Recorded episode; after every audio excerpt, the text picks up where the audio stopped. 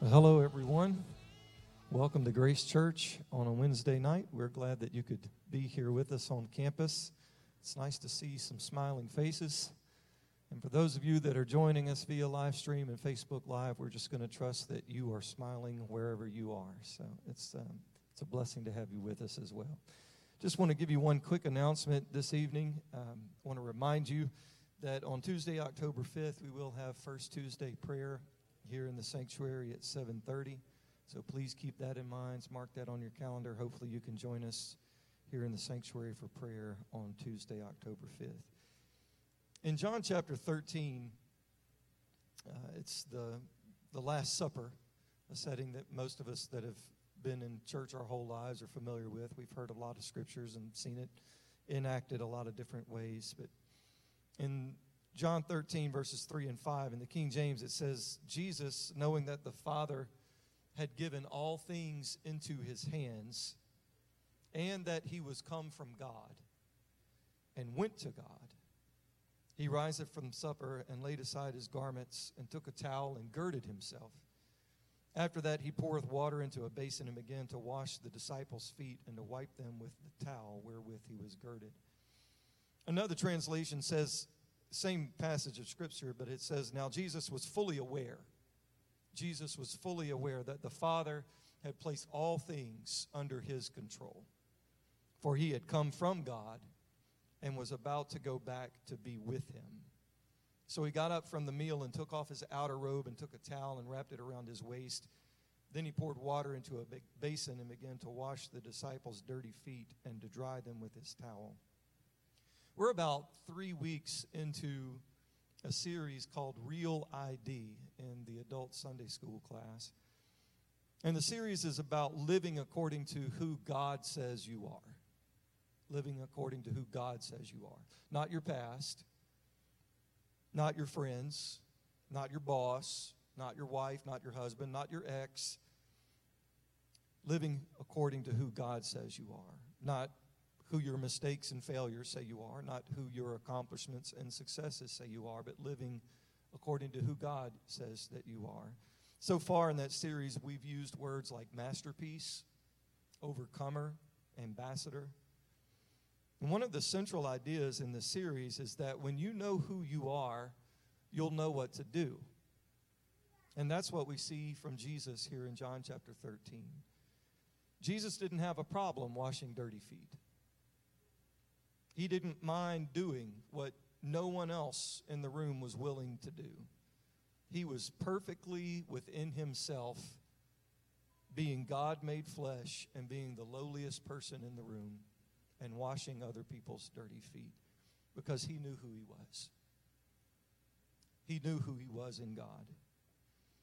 You know, maybe a lot of the times, whenever we struggle with knowing what to do as certain situations come up in our lives, it has more to do with our understanding of our godly identity than it does with a lack of training or a lack of knowledge or a lack of resources.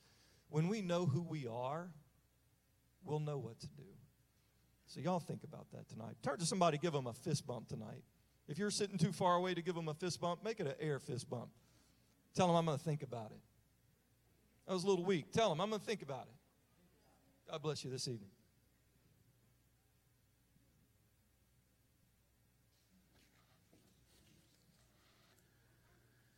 Thank you, Brother Coop. Great to see everybody here tonight. And uh, always excited about our uh, Wednesday night uh, get together uh, here at Grace Church.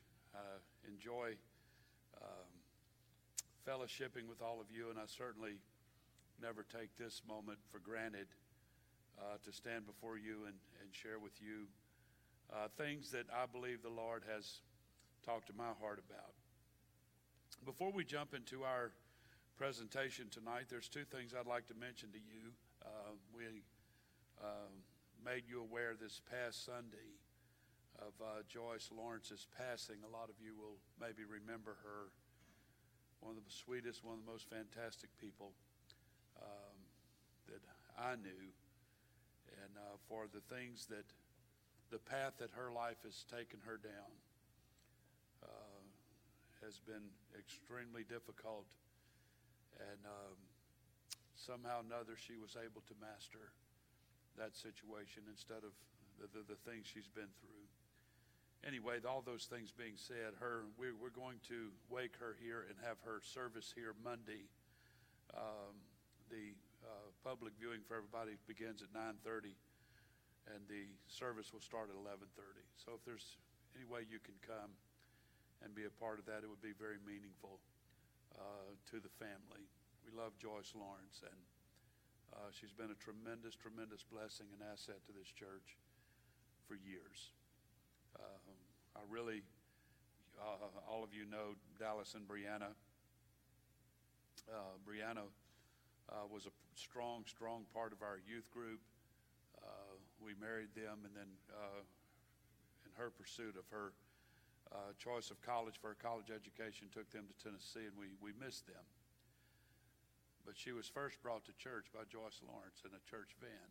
I'll never forget that, along with a number of other very young, three, four year old uh, children. Some of them were as young as three and four years old. Sister Lawrence was an amazing person. Her service will be here. We'll start uh, at 11:30 Monday, and uh, public viewing will begin at 9:30.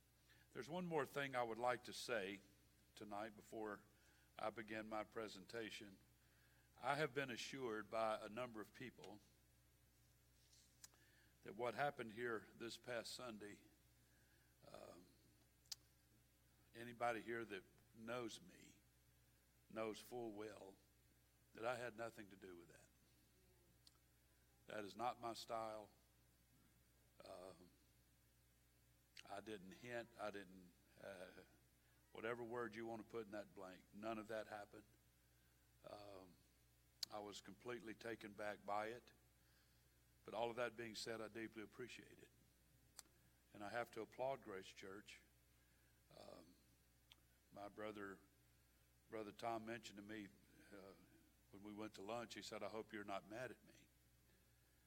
I did tell a couple of people that came through the line and was just being so very kind and so very sweet. I, I asked a couple of people, why does it feel like I'm at my funeral, but I'm standing here alive and upright? And um, but I was able to assure my brother, no, I'm not. I'm not mad at you in any stretch, but I just didn't feel like we have a lot of pastor saint issues here, like some churches do, and I'm very thankful for that. Deeply appreciate that.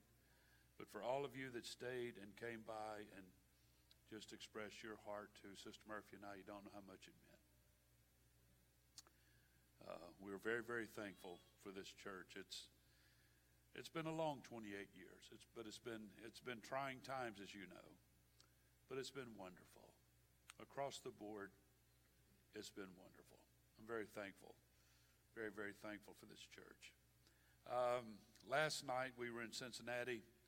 Uh, we participated. I was given the highest honor to participate in Bishop Buller's funeral. Um, that funeral service lasted about two hours, and in my opinion, he was worthy of every minute of that. His pastor did a phenomenal job uh, in his presentation. Everyone that participated in that funeral service did an amazing job. Uh, that's my aunt and uncle. A lot of you are aware of that. They've been mentors, counselors. Uh, they've guided us. They've walked us through some very dark times. And my aunt is going to need a lot of prayer.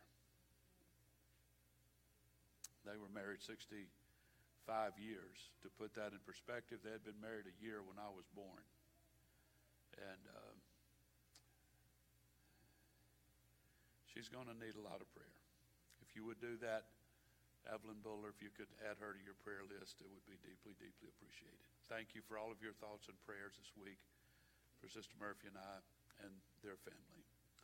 Let me begin tonight with a presentation uh, for tonight. I'm, I'm talking to Grace Church. I'm delivering to you uh, very strategically, if you will, our church vision. And uh, I've gotten a lot of very positive feedback uh, from it from these um, the past two Wednesday nights. The first Wednesday night, I talked to you about attitude. Last Wednesday night, I talked to you about vision itself. Tonight, I'm going to talk to you about purpose. Next Wednesday night, in my opinion, is going to be the most important of the four that I will teach, and that is on culture. And I would deeply appreciate it if everybody could be here next Wednesday night. If you have to cancel your wedding plans and uh, your funeral, your intensive care unit stay, whatever you have to do, uh, to be here next Wednesday night, I deeply, deeply appreciate it. To me, as far as I'm concerned, and I will make the statement next Wednesday night, Lord willing, that I don't care how much you do right, you can do everything excellent. But if the culture isn't here for it, if the feeling, environment, we talk a lot about environment, we talk a lot about culture. If it's not here, it doesn't matter what you do, it's not going to work. And uh, so it would be very, uh, it would be wonderful if uh, all of you could be here. Uh, I heard Sunday after church that I'm glad to see Chuck and Shawan Palmer. Love these people deeply. They're awesome people.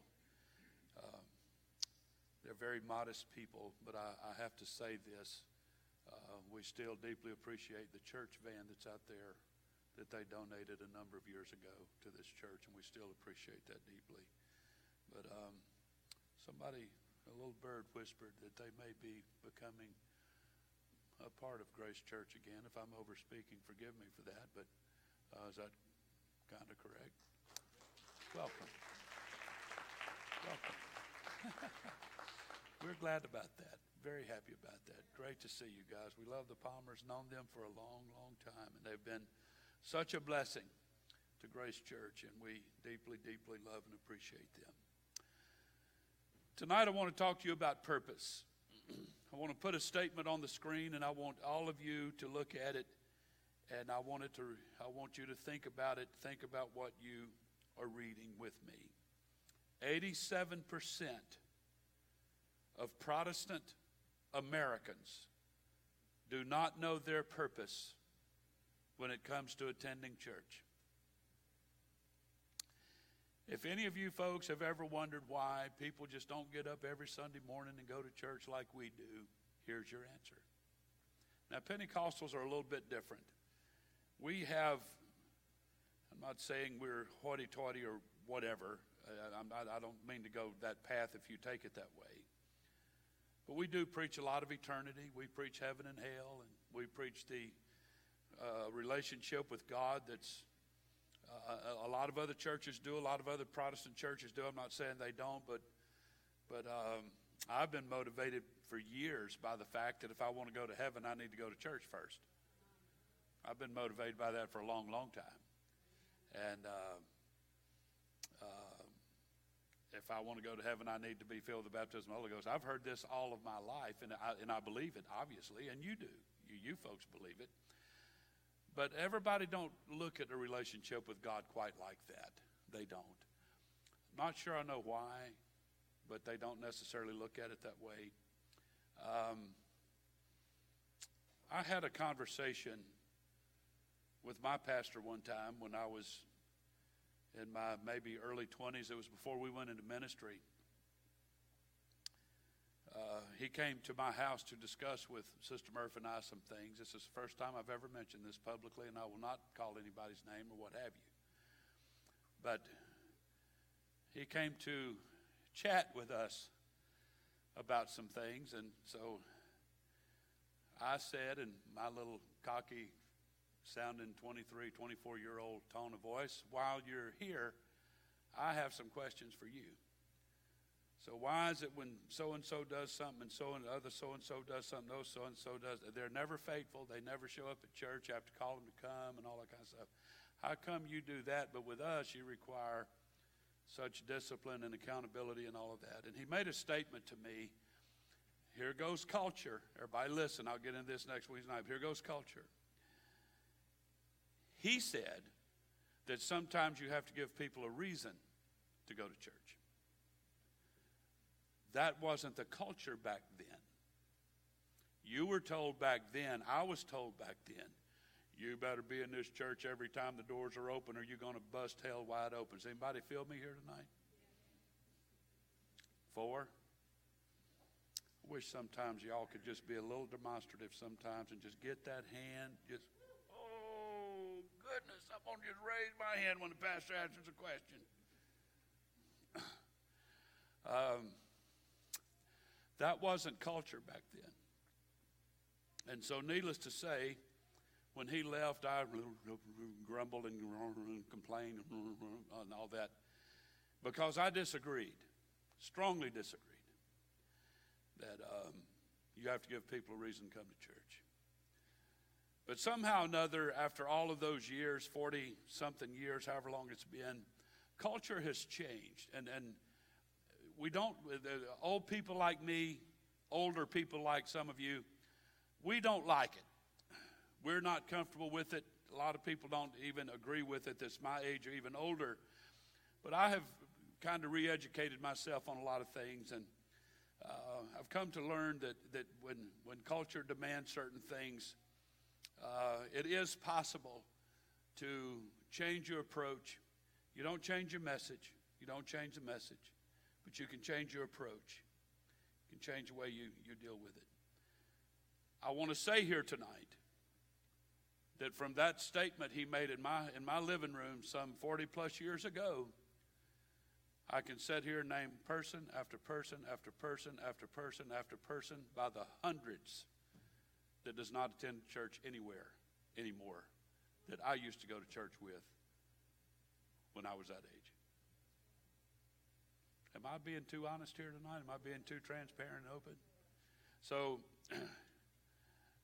they're all over this area, they're all over the United States. I, I was a part of an, an amazing youth group that we've referred to often a lot of the, the young people that, that we were in youth group together, a lot of those folks don't go to church anymore. Something happened. There was something breached. Well, you can say, well, if they love God, we can say all of those things. And there's a lot of truth to it. There's, there is a lot of truth. I, I've known people, I, I, I know a man today that went to church as a new convert, prayed through the Holy Ghost, kind of walked in off the street, had no idea that church was going through a split, and found out later the people sitting in front of him came to church one night with a gun. In case things didn't go real well with that split, they're just going to start shooting people. And he survived it. That is one and seven billion people on this planet. so, the reason we're teaching these things tonight is there's, there's folks, a part of Grace Church that's from various churches and various cultures and, and various perspectives and, and those kind of things. So when Pastor gets up and presents things like this, and this is why I'm doing it now, where we're, we're getting kind of past somewhat the post COVID mentality. People are ready to get back to life and living and what have you, and we're, we've, a lot of folks have adjusted. We know what to do and not, what, what not to do, and so on. I'm spending too much time on this point. I just want you to understand tonight. I want everybody at Grace Church to understand. If you're watching live stream, you're going to watch it later, whatever. If you put the statement back up there, this is why. This is why. This is why. There it is. People don't go to church. Now, we can say, well, if they love God and all of that, say all that they want. What people, what motivates people more nowadays than ever and it's not only United Pentecostal Apostolics, it's the Charismatics, the Assemblies of God, the Baptist, everybody, all the Protestant churches. What they're realizing now that there's an age group of people, uh, young marrieds, maybe in their 30s and 40s, and it's drifted all the way down to this age group right here. They need a purpose. When they get to church, they need a purpose. They have to have something to do when they get there. Does everybody understand that? They have to have something to do. There's people here tonight, you wouldn't be as faithful as you are probably if you didn't have something to do when you got here. It's a motivator. Now, whether we agree with that or not makes no difference. And we can rear back on our little UPC righteous horse and say, well, I just don't believe y'all. You can say that all you want, but we've agreed with our attitude in our first presentation that our church can grow. We, we agreed that it can grow. And then last Wednesday night, we talked about vision and seeing it growing. Now we need to start understanding and accepting the methods of how to do it. So 87% of Protestant Americans do not know their purpose when it comes to attending church. That's why they don't go. So it does two things. Purpose is a motivator. It motivates people, but listen to Pastor. Here's the main point. Here's the main point. And we strive, we work hard to do this here at Grace Church. Purpose is a motivator, but it also gives people value. It gives people value, and we have to understand that. And we try our best to do that here. We try to our best to do that here. We say it all the time. We, we applaud our serve teams publicly often. We sometimes applaud people. There's, there's people that have told me out of their own mouth that attend Grace Church now that all of my life I never I was never even asked to do anything in church. Never asked. And if you had told me what I would be doing now back then, I'd have never believed you. I'd laughed in your face. So, purpose gives people two things it's a motivation and it gives them value. And we want to assure everybody here tonight. Um, Brother Henry Swallow has an amazing idea that he'd like to do for our ministry team. It has to do with food, and of course, I jumped all over it. That was a no brainer. Man's an incredible cook. Him and his family, they're amazing people. But I want him to do that because I want him to know he's valuable here. We're not taking advantage of his gift. We appreciate his gift. You understand that? So we have to we have to present Grace Church to people like that. I believe we ought to applaud one another often. We need to compliment one another often. You're doing a great job. Sister Christy knows as organized kids church. They're up there tonight. Folks down here needs to tell her often, you're doing a great job with that. Not so all the kids are out of the sanctuary and we don't have to mess with them and listen to all the racket. She's ministering to them. She's teaching them. She's put together a staff of people. She's using some of our, our students to, to, to accomplish this. She's headed in the right direction, and we need to applaud that. We need to applaud anybody and everybody at Grace Church that's doing something amazing, not only for the church, but for the kingdom of God. And we must understand that. Everybody has to understand that. So let's talk about the wrong concepts or reasons for growing a church. We don't grow the church because we need more people serving in some capacity. Um, well, I've got this idea, and you know, we'd like to turn the, the worship team into a choir. So we need to get more people at the church so they can sing in the choir. That's not a reason to grow the church. It's not a reason to grow the church. Um, you don't grow the church because the church needs more money. Well, if we had twice as many people, we could build a new building. That's not a reason to grow the church. The reason you grow a church is because it's biblical. And when you stray from any other reason from that, you're into something that's not correct and it's not accurate. So, eh, with all that being said, I want everybody to understand here tonight that this isn't just the pastor's vision, it's one that I appreciate you embracing, and most of you that know it and are familiar with it, that we've taught it to, and, and you've heard it taught, you do agree and what have you. But we believe here at Grace Church, we want to be purpose driven. We want everybody that attends Grace Church to know that if you need a purpose, if you'd like to be involved on some level, let's sit down and have a conversation about it. I'm going to talk to you a little bit more about that in a minute. But we want everybody involved. Saints should have an active role in leading the church.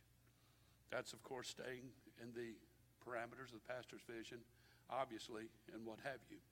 Notice Ephesians chapter 4, 11 through 13. And he gave some apostles and some prophets, and some evangelists, and some pastors and teachers for the perfecting of the saints for the work of the ministry, for the edifying of the body of Christ, till we all come into the unity of faith and of the knowledge of the Son of God, and to a perfect man, and to the measure of the stature of the fullness of Christ. We all know that the saints have an active role in the church. The saints do. The pastor can't do everything. I talked to you about that a couple of Wednesday nights ago. In the 70s and 80s, the pastor got together a team and, and brought in a speaker and had a conference and had a seminar and had a this and had a that and a program and all of that. And, and that's how the church grew. It doesn't work that way anymore. People want to be involved in their church. They want to have a purpose at their church. And so we, we engage that, we embrace that here. We want the saints to help lead the growth of the church and the development of its people. I want everybody to understand something here. If people need a purpose to come to church, if it gives them value, it leads to this point. When people come to church, they need to be needed. When people come to church, they need to be needed and they need to be known. It is very important. We live in a culture right now where people's names are important to them. And I'm as, as guilty as sin and, uh, and, and remembering a name and, and all of that. And the, hey, man, that is just code that I don't have a clue what your name is. Uh, and I struggle with it, and I do my best. Uh, I, I, do my best to remember our kids' names. Uh, I felt very blessed Sunday as, as people came and, and shook our hand and so on, that I could look at their kids and, and call them by name and what have you. And it, it makes people feel good when you remember, you make an effort to remember their name. Now, I don't think you have to quote their full name and address, phone number, date of birth, and social security number. If you can just remember the first name, the last name, something, uh, it shows you're making an effort and that they matter to you. Grace Church, we have to embrace this. When people come, it's, it's not an excuse to say, well, I don't know them. You didn't know anybody when you were born. When you went to school the first day, you didn't know everybody. When you went to your job the first day, you didn't know everybody. At some point, you had to step out somewhere and meet somebody, right? The church is the same thing. And it's, it's not really that hard just to walk up to somebody and say, hey, I'm so and so, and your name is, well, hey, brother, or whoever it is, hey, Bill or Bob, whatever the name is, we're glad you're here. It makes people feel 10 foot tall. You don't know how many stories I've heard of people who attend churches and no one speaks to them and they don't go back. And Grace Church can never, ever be guilty of that. People need to be needed and they need to be known. And it's the saints that, that do that. Pastor does it, saints need to do it. The reason we want to do that, it's the greatest need of the human heart. Life doesn't make sense if you don't. If you don't understand value, if you don't understand purpose, then a lot of a lot of the moving parts of your life is not going to make sense to you. People need something in their life that's bigger than their problem. You can't you can't stay motivated continually by a problem in your life. Uh, for example, the death of a loved one can motivate you to feel certain things and what have you. But that even that doesn't last forever in that context. Um, you can wreck your car, total out your brand new car. Um, your house can burn down. All these problem things, and it can motivate you to want to tell your story and what have you. But it doesn't last forever. After a while, you move on. And and and people, I've I've know people, I know people, and some of you do too that they just focus on problems all the time. It's a problem this, a problem that, it's a problem that. The reason they do that is because they've never found anything in their life that they deem bigger than their problem. And this is where Jesus steps in. This is where the church can step in. As, as we, can, we can offer you something that can give you a greater sense of fulfillment than your problems do. And it's necessary that Grace Church connects with that. Let me share with you eight things. This is average with every human, it's an average thing with every human. Eight things that brings fulfillment to a person. First of all, there's physical needs, and this, these are statistics that I'm going to give you based on Americans. First of all, there's physical needs. There's eat, sleep, work, etc. The physical things. Only 86% of Americans say they're fulfilled in that area. Only 86%. Number two is safety needs. That's security, uh, where you go when you go to the mall, when you go shopping, you go to Walmart, you go to church, wherever it is you go. Security is very important uh, to people, especially in light of terrorism, violence, and so on. Only 75% of Americans say they they feel secure. The third thing is love needs, love based needs. This is relationships with people. This is marriage, family, friends, and so on. Only 50% of Americans feel like they have fulfillment in that area. You go right across the aisle, and marriages are only lasting, only about half of them are, are lasting anymore, so you got a whole lot of the problem right there. Then there's esteem needs. It's where people need to be complimented. You've heard of people of low self esteem. Uh, people in America have esteem needs. They need to be complimented, they need to be appreciated, they need to be praised, they need to be thanked. 40%, only 40% of Americans say they feel that way, 60% do not. Over half of Americans, you say, well, people aren't hungry for God. Look at these statistics, and they'll tell you they're hungry for something because the life they're currently living is not bringing them the fulfillment that they could have. The fifth thing is cognitive needs. This is learning. This is, you know, the brain stretch. It's learning more and more. It's staying motivated, you know, to stay fit, to stay healthy, all these kind of things. The sixth thing uh, is aesthetic needs, and it's the need for beauty, to look good, to be presentable, and so on. The seventh need people have is self actualization. It means when they start something, they finish it. When I'm done, I'm done. It's finishing something, it's completing something. Only 2% of Americans feel like they accomplish that in their lives on a regular basis. It's interesting to me that only 0.15% of college graduates feel this way. Only 0.15% feel this way, that when they start something, they finish it. And then the eighth thing is tr- transcendence. It's when people live beyond what they think they can uh, particularly when it comes to impacting someone else. We talk about this a lot at Grace Church to come get, get past yourself, get out of your, your box and what have you. For example, it's when you introduce two people and they get married. It just makes you feel like, man, whew, that, that was awesome. Especially when it's a, a success. Now, if they divorce two years later, you don't feel quite so happy about it. But anyway, it was good while it lasted. Uh, finding someone a job. It, it, can make you feel good. You, you, you help somebody find a job, they look for a job, they find a job, they're happy with it. It's bottom line helping someone else be fulfilled. This is a huge part of every person's life in this country that needs to be fulfilled, and very little of it is. So, God's purpose for Grace Church, in light of all of this, you'll understand now why we do a lot of things the way we do it. You'll understand the reason behind it. First of all, here at Grace Church, we do our very best to make things easy. Some may agree with that, some may disagree with that. People that disagree with it are mainly the folks that did not want to comply with what we were asking them to do, even though it was easy.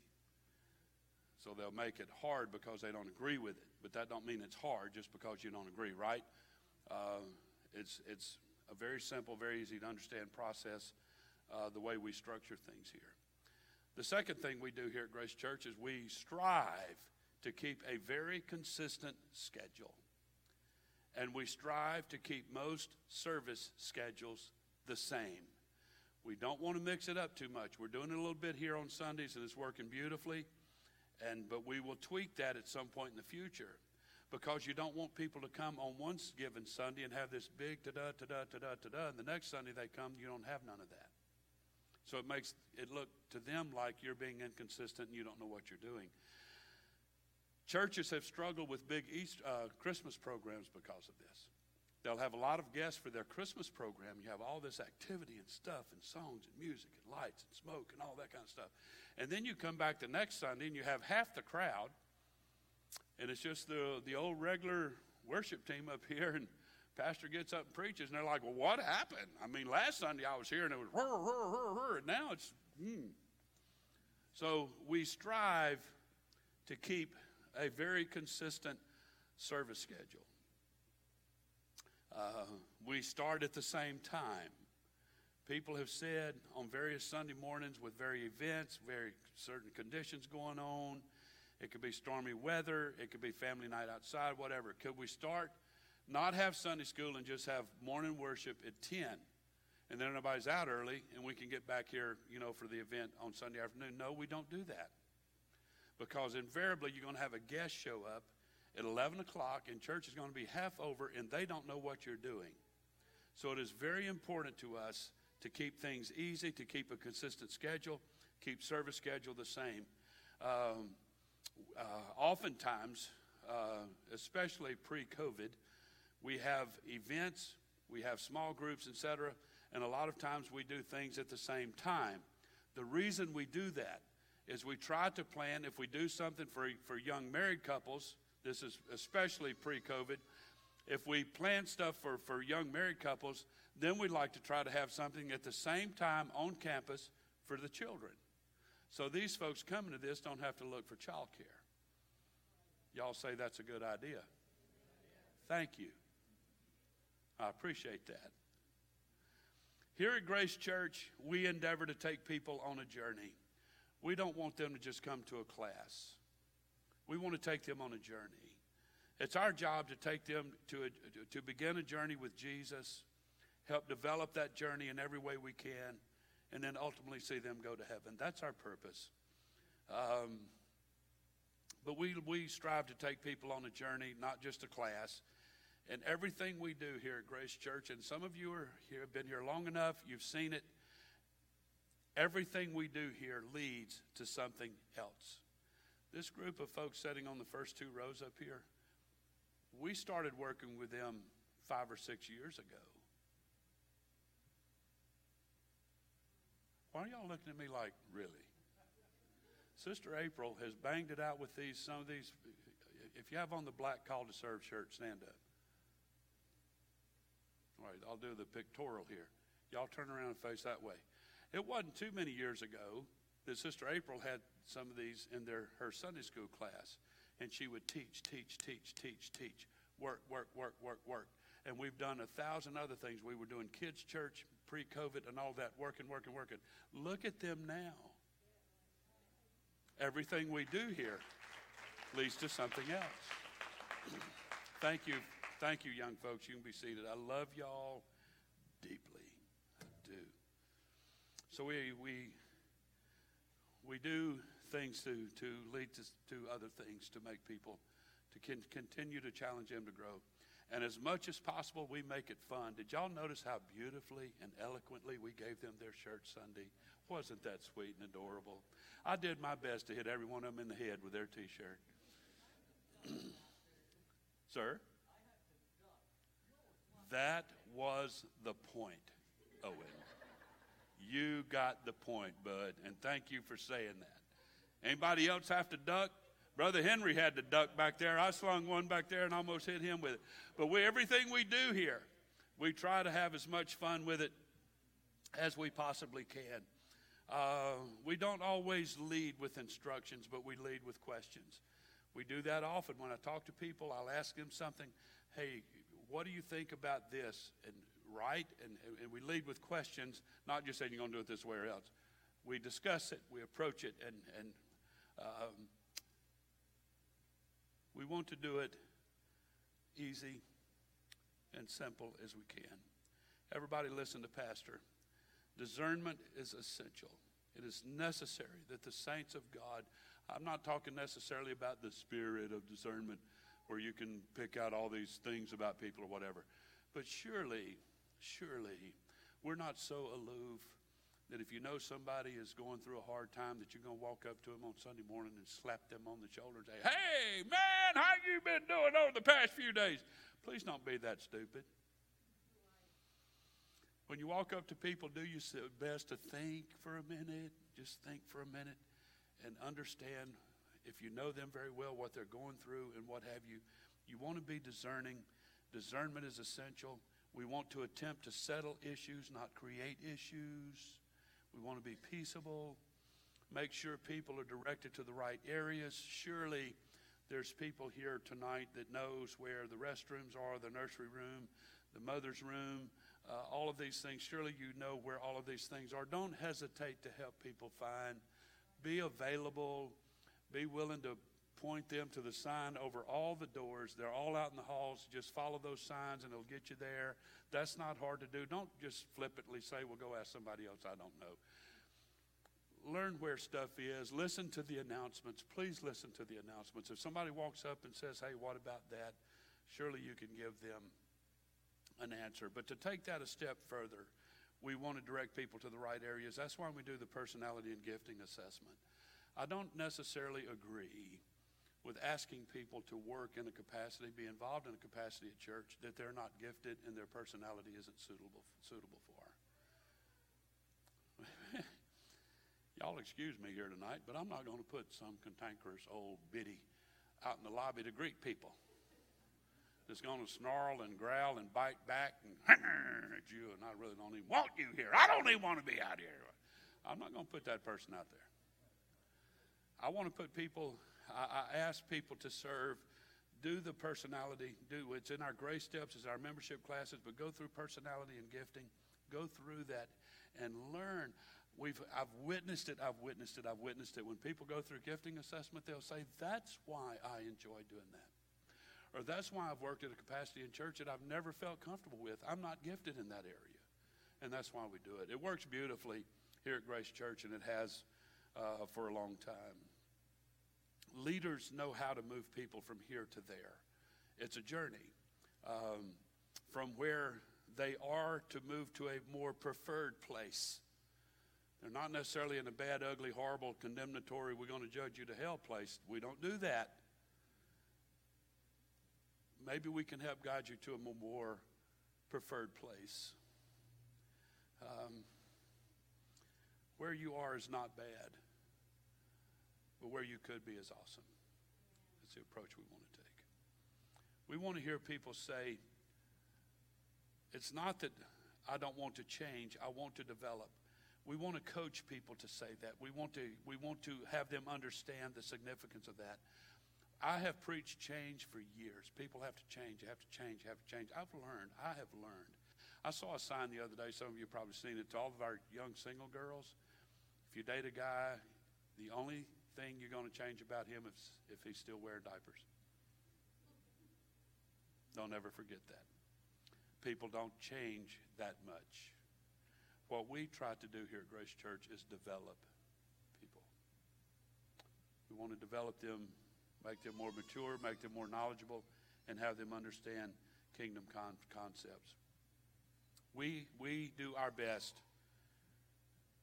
to have people wanting and willing to drop their nets, whatever it is they're doing, and follow Jesus. It's discipleships. So we plan our events intentionally to build people. It's like stacking dominoes. Success is like a snowball. The more you roll it in the right direction, the bigger it gets. We're, we're never random here at Grace Church. We're very purpose driven, and everything we do here has purpose behind it.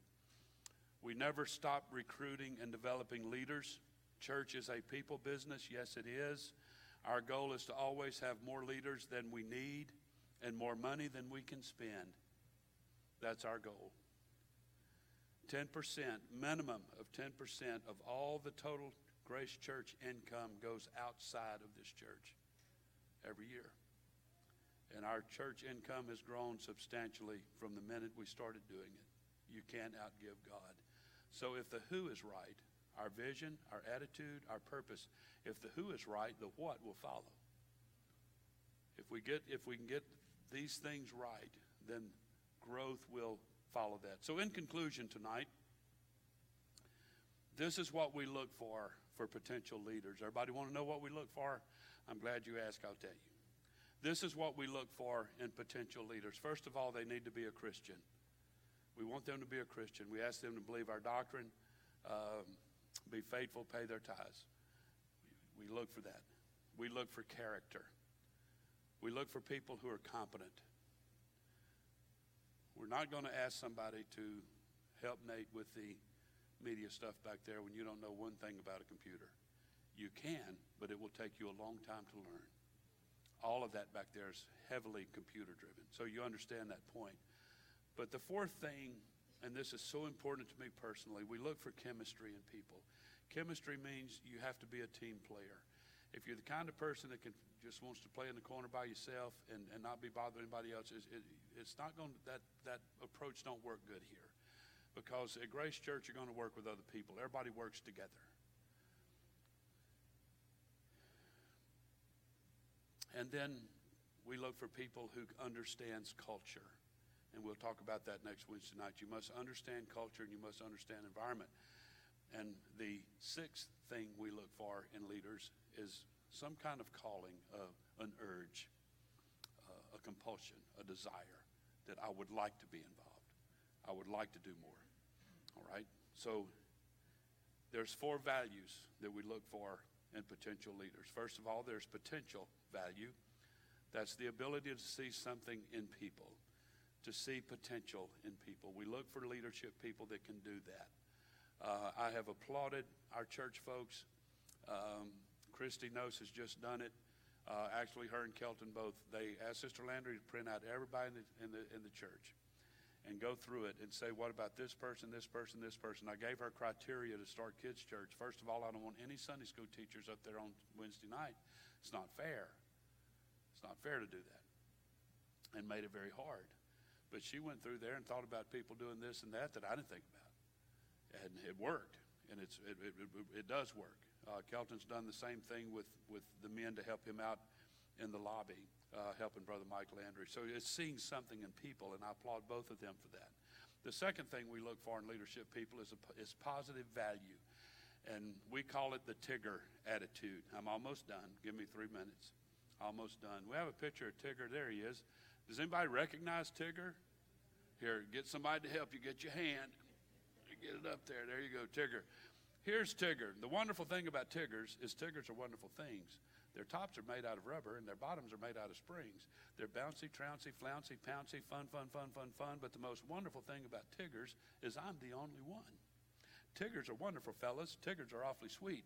Everyone is jealous, and that's why I repeat the wonderful thing about Tiggers is Tiggers are wonderful things. Their tops are made out of rubber, and their bottoms are made out of springs, and they're bouncy, trouncy, flouncy, pouncy, fun, fun, fun, fun, fun. But the most wonderful thing about Tiggers is I'm the only one. We look for people like that. I'm not like that too much. And I'm glad y'all weren't looking for that when I came here 28 years ago. But I try. God knows I try. But, buddy, for the people that just kind of float around here, bounce around here with that big smile and all of that, you are amazing. And it is a great attribute to have so we look for potential value, we look for positive value. Finally, we look for personal value. People who want to do life together. You're not selfish, you're not just just into yourself all the time, but you're willing to share yourself with others. You're willing to let them share their life with you and what have you, personal values. And then finally, in conclusion tonight, we look for production value. I, I love people. I love working with people who they understand they have to be productive and they have to be self motivated. I have worked in secular environments on numerous occasions with what I call micromanagers. Does anybody know what I'm talking about? I had a, I worked for a man one time and I, I sat at a computer all day doing drafting. Bear with me, Owen. But if you're me and you're drafting, turn just around a little bit. He was this guy. Now you need to do this and, and point and this, and he's laying across my back.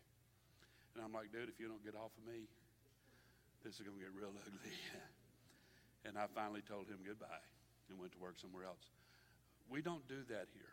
If you tell me that I'm going to do this, Pastor, we have lots of leaders, uh, serve team leaders here tonight that tell you that. If you tell me you're going to do that, I believe you. And until there's a problem or whatever, we're good. And if you have a problem or an issue, certainly feel free to come talk to me about it. But more than more often than not, and all of you serve team leaders can vouch for me here. More often than not, they'll come back to me and say, "Hey, you know, I've been doing this for several months now, and um, I've got some ideas how we can make it better." I hear that all the time. I just don't know of many churches the size of ours that does all the stuff that we do. All of the stuff here, they're brilliant back there.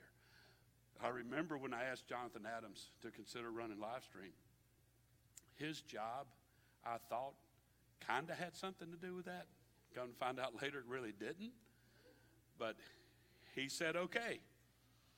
And he gave me a list of close to four or five thousand dollars worth of equipment that said, if you want me to do this, this is what I need to do it, and I'm not going to accept anything less.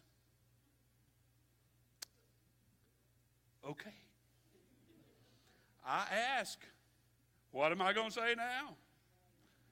I Had to do CPR on Sister Murphy a few times and, you know, whatever. But look at what we've been able to accomplish, and this is the kind of people that we look for here at Grace Church. We need purpose in coming to church, and I hope all of you understand that. And here at Grace Church, we don't say it enough. I don't know how to say it more. I don't know how to say it better. But everybody here in this building means more than you know to this church. Whether you're the, the very behind the scenes people, such as our media booth, or all of these people up here, our lobby people, you people are amazing. Nancy, y'all do an amazing job. Um, Fallon, uh, Lisa, y'all are incredible at what you do. We're able to keep very tight, very good records at our church because of what y'all do. The warmness, the kindness when people walk in, we hear it often. Our kids' ministry on Sunday morning and Wednesday night. What, and I'm so thankful it's up and running on Wednesday night. This is what we come up with when you can do that on a consistent basis. I love our Sunday school staff. Who am I leaving out? Y'all help me. I don't leave anybody out. Uh, Lisa has helped, has, has took the lead on organizing various church dinners, various events. I can call her within three or four days and say, hey, Pastor has an idea. Can you do it? It's always a yes. Always a yes. I called her one time here recently and she was out of town. I said, I know you're out of town. She said, it don't matter. Go ahead when I talked to her when she was out of town. Uh, you don't know what you folks mean to, to this church. I want to say to pastor, but I don't want to sound selfish. What you mean to this church, this community. We love all of you and thank all of you. Thank you for what you do here at Grace Church, for what you give, for what you do every Sunday, every Wednesday, whatever it is, and you're always here. Faithful, helping, building. I'm going to say it one more time. But this right here is a byproduct of a lot of hard work, a lot of hours, a lot of commitment, a lot of devotion. And you know what? We've got another group behind them coming. We got, we got another group behind that group coming. We're dedicating one Sunday.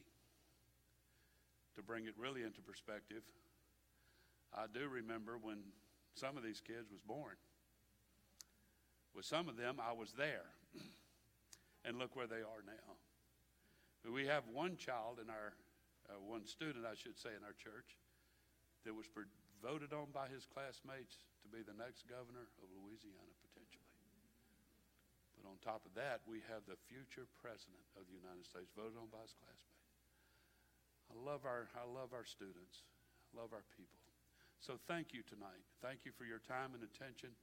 And let's be purposeful in everything we do. Our nursery care people, that take care of babies during Sunday morning service. I could go on and on. But I love and appreciate everybody. Brother Mike, Brother Kelton, doing a great job, doing a fantastic job. God bless you. You may be dismissed from the seated position. Go and get your kids upstairs if you have any up there. Y'all have a great night, and we'll see you Sunday.